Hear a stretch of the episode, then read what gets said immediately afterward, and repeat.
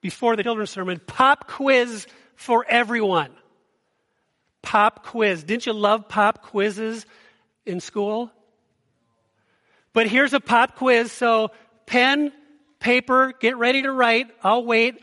At least pretend you're trying to get something to write, and then I'll think you're all participating. You have the pew blockers. I can't really tell if you're going to be writing, but not out loud. Write it down. Who are you? Who are you? I'd like you to write down your answer to that question. Give you a couple minutes. Who are you?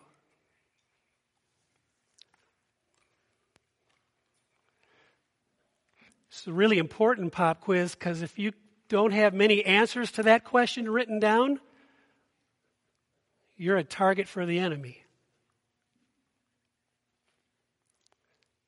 Anybody need more time? All right. Nice and loud. Somebody give me one thing that you wrote down. Who are you? Child of God. Child of God. Redeemed. Redeemed. Equipped. I am nothing apart from Christ. Ooh, that was deep. Somebody else. I am a father. Twice. Joint heir with Christ. Fantastic. Here's some of the things that I put. I'll probably repeat a couple you just said. I am his divine masterpiece. Redeemed, we heard. Forgiven. Blessed. Reconciled. Beloved child. New creation. Sealed with the Holy Spirit holy, created for good works, purchased, adopted, chosen, at peace with God. That's who you are. So today, this afternoon, this week, when the enemy tells you something else, remind them who you are. In Christ, you're sealed and protected. Oh, children's sermon.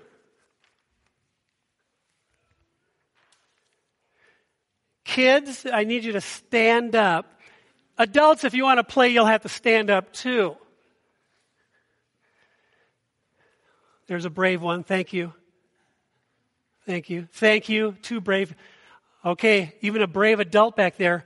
Um, I want you to know that I am a world class, Simon says, game player. I have rarely lost. Any other adults want to play? No? Okay. We'll go really slow on the first one. Simon says, stretch your arms out from the side.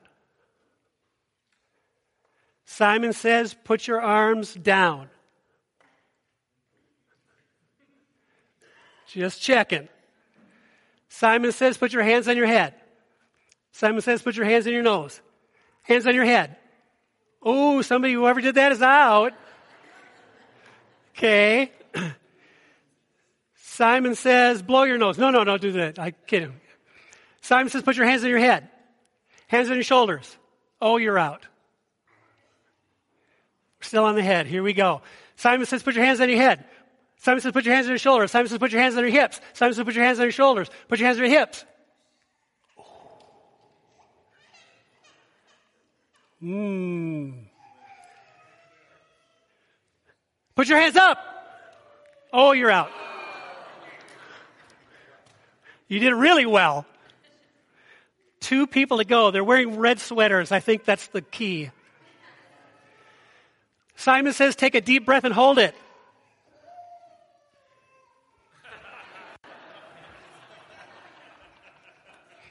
You two win.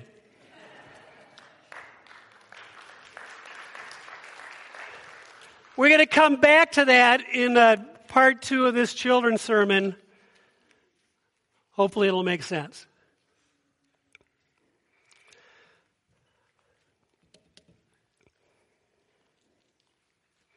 This morning we start a new section in our continuing study of the book of James. Not only a new section, a new chapter. And as we do, no surprise, we're only going to look at the first verse, James chapter 3, verse 1. Not many of you should presume to be teachers, my brothers, my sisters, because you know that we who teach will be judged more strictly. We who teach will be judged more strictly. I want to encourage you to write out that verse as your happy verse for the week verse.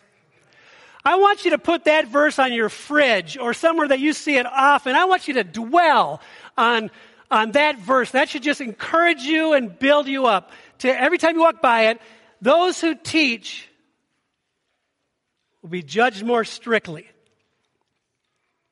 Now, the theme or the fundamental point from James in our last two messages, in case you're visiting with us today, from James chapter 2 verses 14 to 26 was basically this. What you do, not what you say, gives evidence of a living faith the theme or fundamental point of James in those previous two messages, what you do, not what you say, gives evidence to living faith.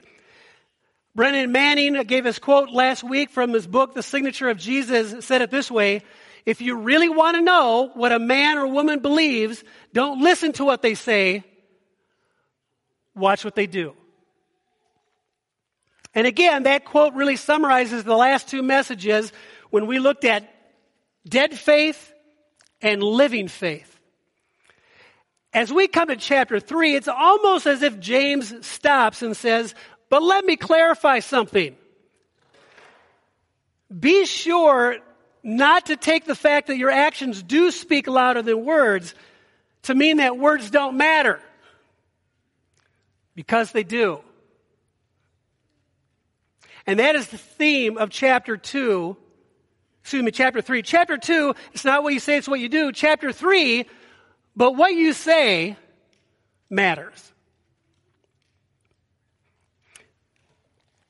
For example, verse 6 of chapter 3 The tongue also is a fire, a world of evil among the parts of the body. It corrupts the whole person, sets the whole course of their, of their life on fire, and is itself set on fire by hell.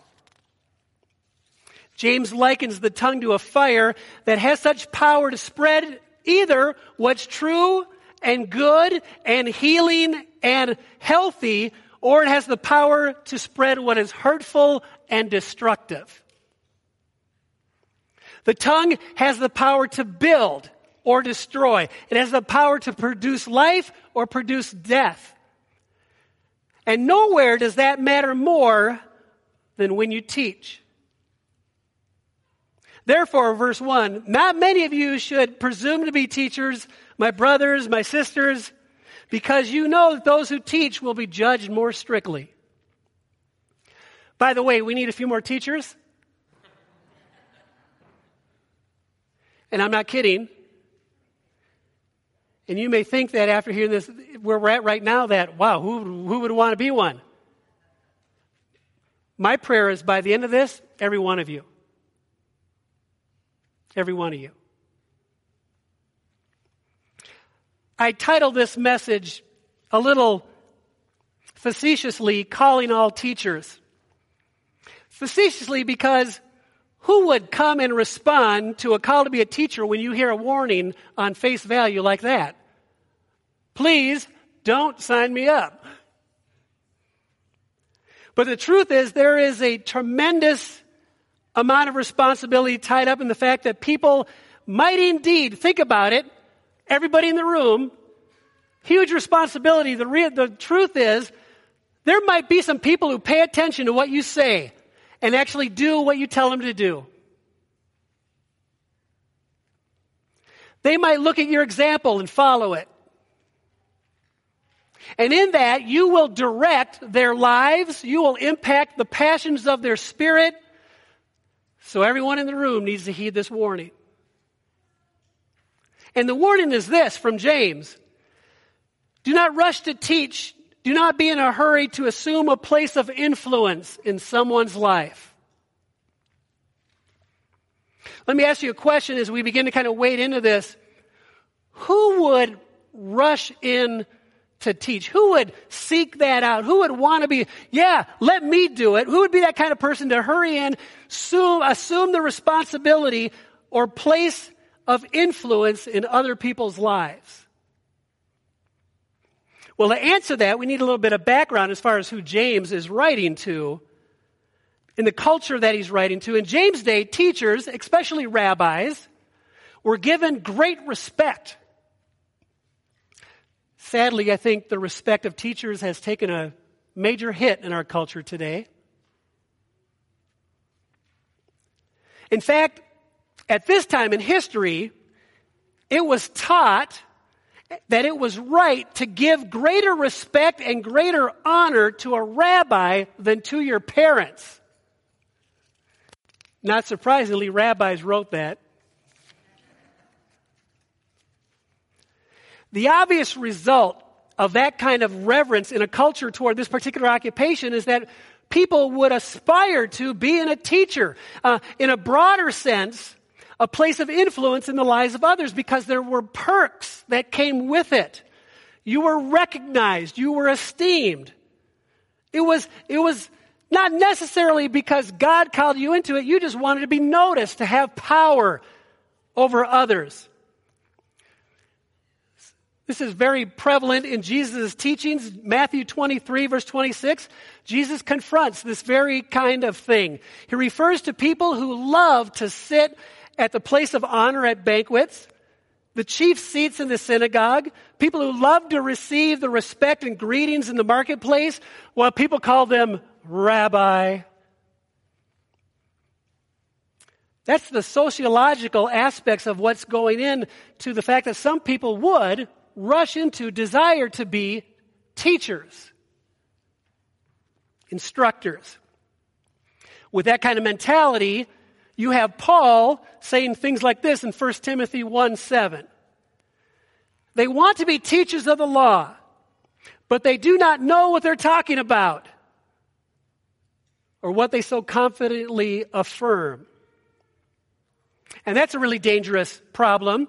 And so, to all of them and to all of us, James says, not many of you should rush into this.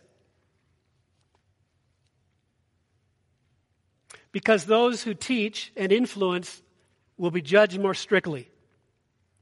Now, here's the ultimate question in regards to all this why a stricter judgment? Why a greater measure of responsibility for men and women who are in a position of influence? And the answer, I think, is obvious. Maybe you're way ahead of me on this. It's simply wrapped up in the context of what it means to be a teacher.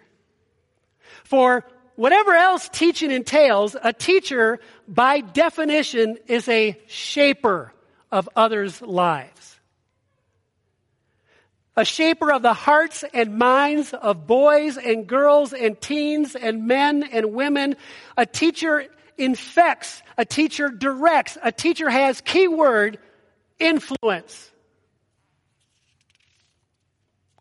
With that definition in mind, let that broaden your thinking of maybe your traditional picture of what a teacher sitting behind a desk in a classroom or standing behind a lectern like this or writing on a whiteboard or popping away on their laptop and it's coming up on the screen. It goes way beyond that. It includes small group leaders, mentors, coaches, Awana leaders, on and on the list goes. A teacher is a dad.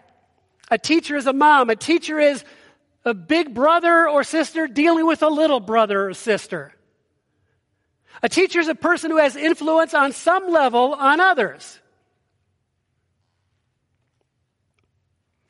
And that means that you're responsible for more people than just you if you're influencing others. Because whatever you're wherever you're going, if you're an influencer, you're bringing somebody else with you. And the bringing someone else with you is what makes the heat go up. Consider this. If you choose to use, choose to live your life void of the life of God, if you chose to live your life void of the power of God and the light of God, that is tragic.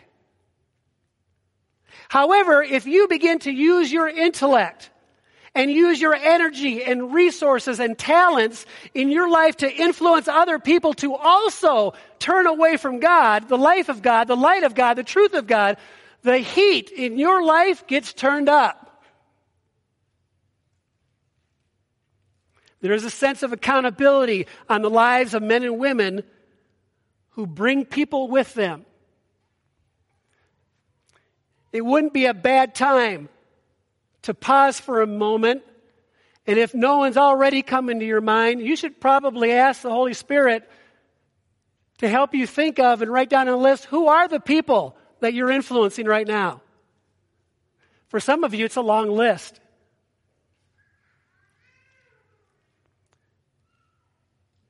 I hope you're beginning to understand, and I hope that you're beginning to let in the fact that James chapter 3, verse 1 goes way beyond our traditional picture of a teacher in a school or a church setting. What dawns on me is this. While James is here giving a warning that we shouldn't all be teachers, that we shouldn't all, we shouldn't all become shapers and influencers, the fact of the matter is this that for most of the people in this room, it's too late.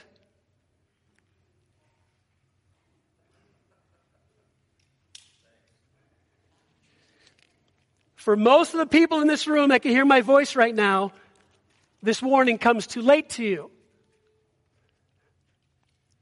You know why? Because you already are an influencer in other people's lives. And so this word applies to you. You already are an influencer. It's too late for you to say, no, no, no, I don't want to. You already are.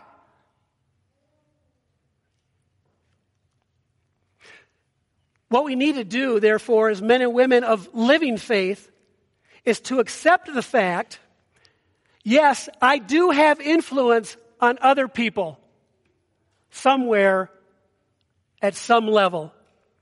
And to accept the responsibility in humility and let it sober you a little bit. We need to embrace the fact that, you know what? I'm going to have to accept the fact that what I say and what I do has the power to touch and influence the heart of other people. And what I do has the power to not only touch them, but to affect the direction of their lives, to steer a course of their life. It has the impact to save somebody's soul. Not me, Pastor. yeah. You. And you know what? The warning is powerful. It can even make you want to back off a little bit. But the fact of the matter is, you're already there. You're already an influencer. You're already influencing somebody. Could be your little brother and sister. And what you say and what you do, they're watching. They're listening. So back to the children's sermon. Simple game, Simon says. But you could change the name to your own.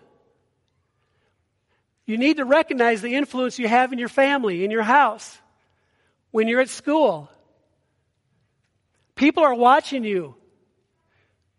People in your household will be impacted, are impacted by what you do and what you say all the time.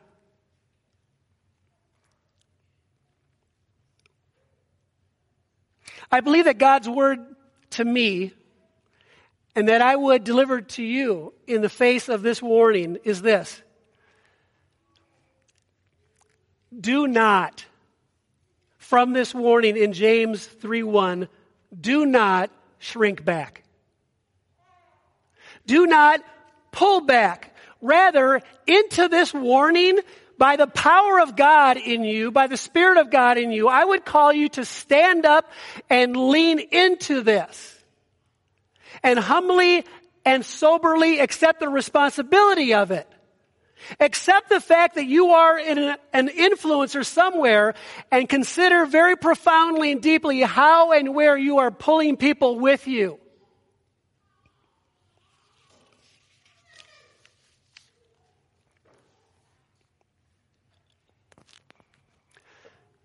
Our vision statement as a church is that we would have a, we have a desire to be a catalyst of holistic transformation locally and globally. That's what we desire to be. You and I cannot be a catalyst of transformation without influencing people. Our purpose statement that we would live in authentic community. Hey, No masks, no hiding. And I just want you to help you out. For those of you who think, oh, nobody knows this, yeah, we do.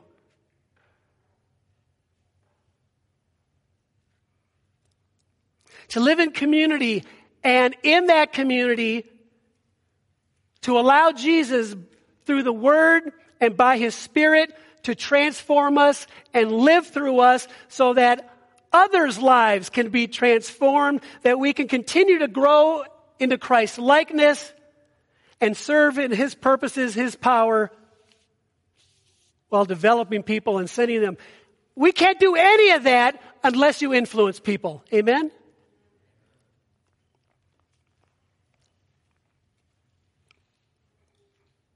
I don't know a person in this room that that doesn't apply to. I want to tell you, and please understand, there are 11, 13, 15 year old boys and girls who influence others, right?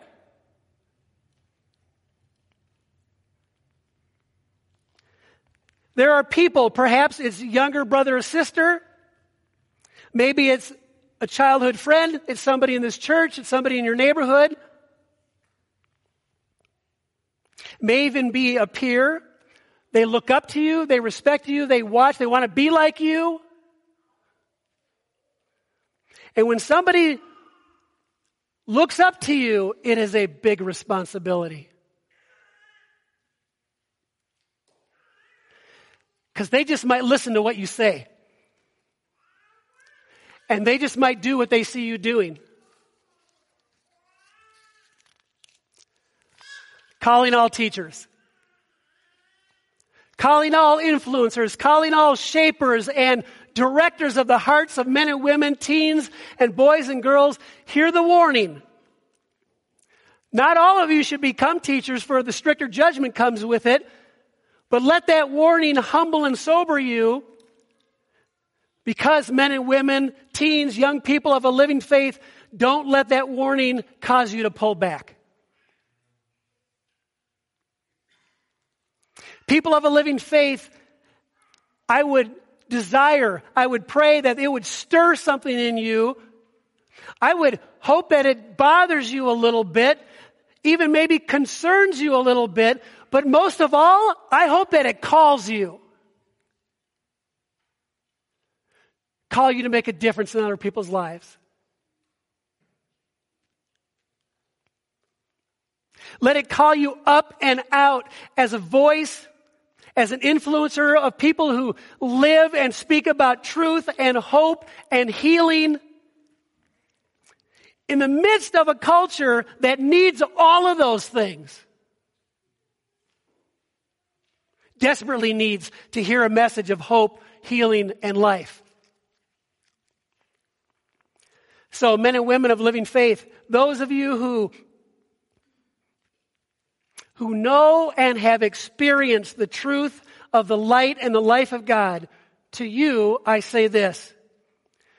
Do not from this warning shrink back. Instead, into this warning, stand up and lean in. Accept the mantle. Fathers, accept the responsibility. Moms, coaches, junior, senior high teachers, people who work with children ministry, older kids who influence younger ones, small group leaders, to every one of you, I say, don't shrink back. Rather, stand up and lean into this calling to be an influencer for the kingdom of God.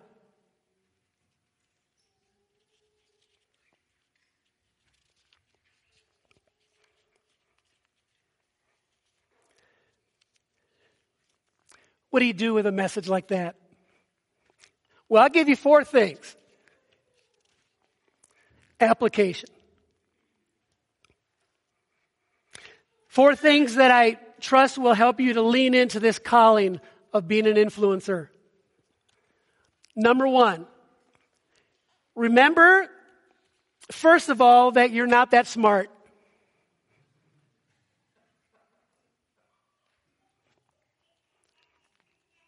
What do you mean? First, you're telling us to lean into it. Now you're saying I don't have what it takes?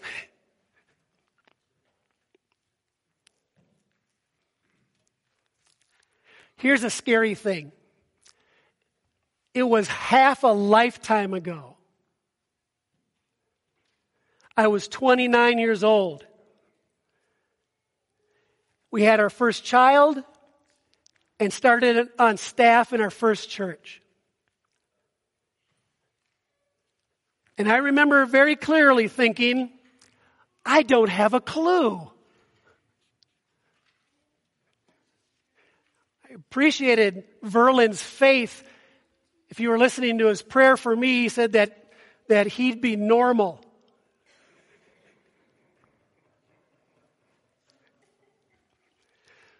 But I want to tell you something.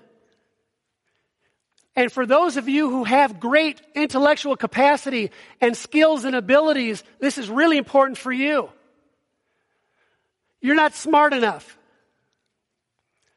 Our natural talents can often get in the way of what God wants to do in and through us. That's true, true. Because when I begin to rely on my own stuff, then I'm on my own. And you can't touch the kingdom realm with that.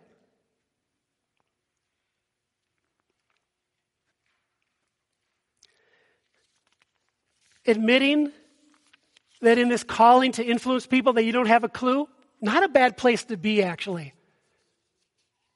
Humbly, sober, Lord, I don't have an, I don't have any idea. I don't know what to do. So what do you do? Well, James 1 5, if anyone lacks wisdom, he should ask who gives it generously. So, you find wisdom by asking God, you find wisdom by being in the Word. You just need to remember you're not smart enough to influence people's lives the way God wants you to influence them. Number two, Remember that you're not strong enough. The only way I know that I could stand up and lean into this responsibility, especially if I really understand and feel the weight of this responsibility, whether you're a father, a mother, teacher, pastor, coach, as an influencer, if you're really going to allow yourself to feel the weight of this, you will understand you are not strong enough to carry it.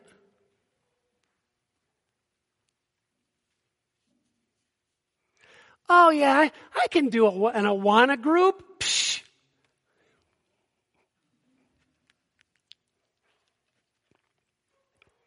The only way that I know how to successfully stand up straight and lean into this is by falling flat on my face before God and praying, God, you have given me this life or these lives that I'm responsible for, I don't know how to do this. This is beyond a lesson plan. This is beyond what somebody taught me. I have this person that I'm discipling or counseling. I have this small group that I'm leading. I have this class that I'm teaching. There's this person that looks up to me and Father, I don't know how to do this. So please, fill me with your spirit. Strengthen me, empower me by your spirit because I am not strong enough to do this on my own. And any of you who think you are, are in a heap of trouble. And so are the people that you're influencing.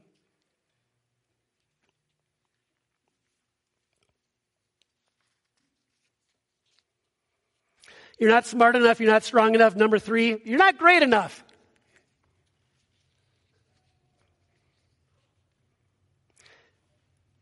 You need to remember you're not great enough. And when you remember that, it'll help you not look down at anybody else. Not think too highly of yourself. Like you're somehow over this person that you're influencing. Aren't they glad to have me in their life? The apostle Paul put it this way, Philippians 3 verses 12 through 14. Listen, guys, you haven't arrived. I'm not perfect. I'm not even close. But here's what I'm doing. I'm pressing toward the upward call of God in Christ. I press on to take hold of that which Christ Jesus has taken hold of me. I have committed my life to fully embracing that which has embraced me. And if I can influence you to pursue that, then that was enough.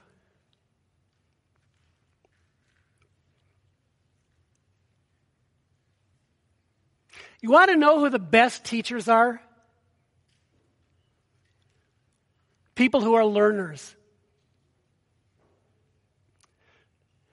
They're not relying on what they've done in the past. They're not relying on regurgitating some old curriculum. They're doing life. And God's continuing to teach them. Most powerful influencers in a kingdom sense are people who themselves are being influenced by the life and power of God. Number four, remember it's not that hard.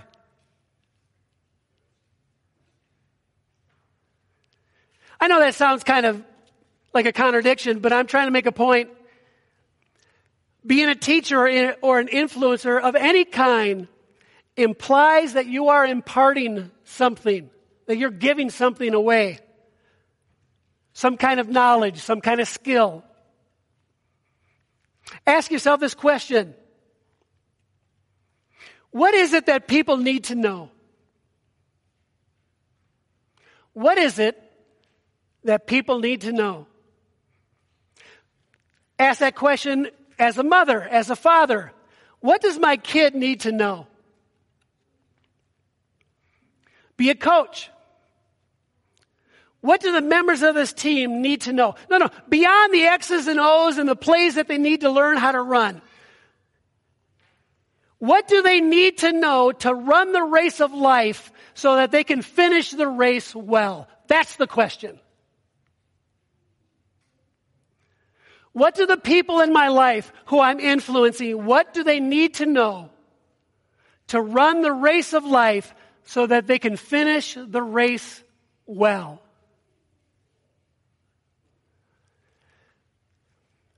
I would love to pause and have you write down answers for that. Not a whole long list of answers. What's one thing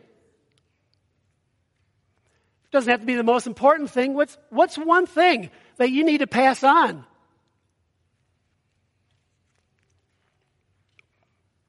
Because with a whole list that would come across in this room, all of them good and profound, at an entry level, something that everybody needs to know is you need to love people. And you need to let them know that God loves them.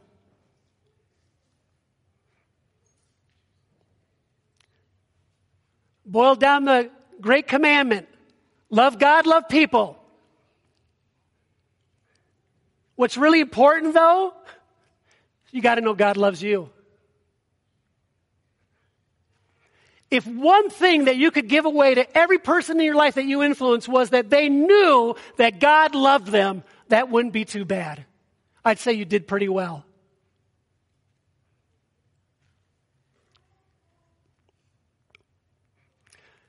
So love people. Do people that you influence, do they know that you love them? Do the people that are in your life that you influence, do they know that you love them? And then point them to God. Because God loves them too. The warning is clear, and it needs to sober you. Don't all become teachers because it comes with a stricter judgment. The problem is, pretty much everyone in the room, too late. You're already an influencer on one level or another.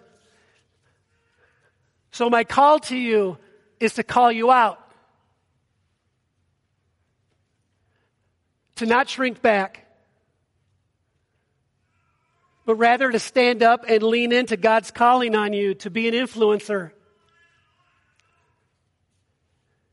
We have a Sunday school class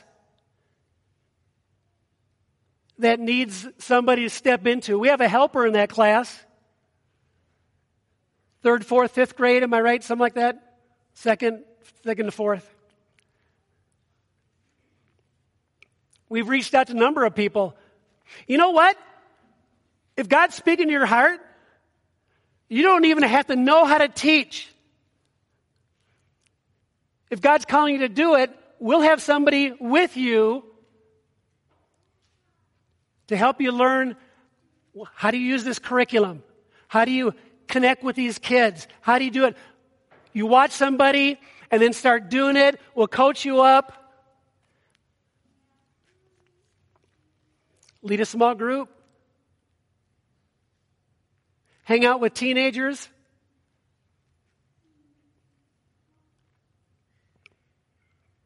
Make a difference for the kingdom of God's sake. For God's sake for their sake. And as you do, remember you're not that smart. So you need the Word. You need to ask for God's wisdom. And you're not that strong, so you need the Spirit of God. Ask Him to fill you and empower you. And you're not that great, so you always need to keep learning and growing yourself. And remember, it's not that hard.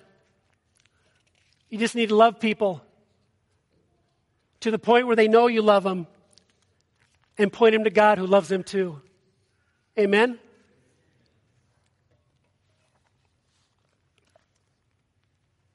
Simon says, Stand up.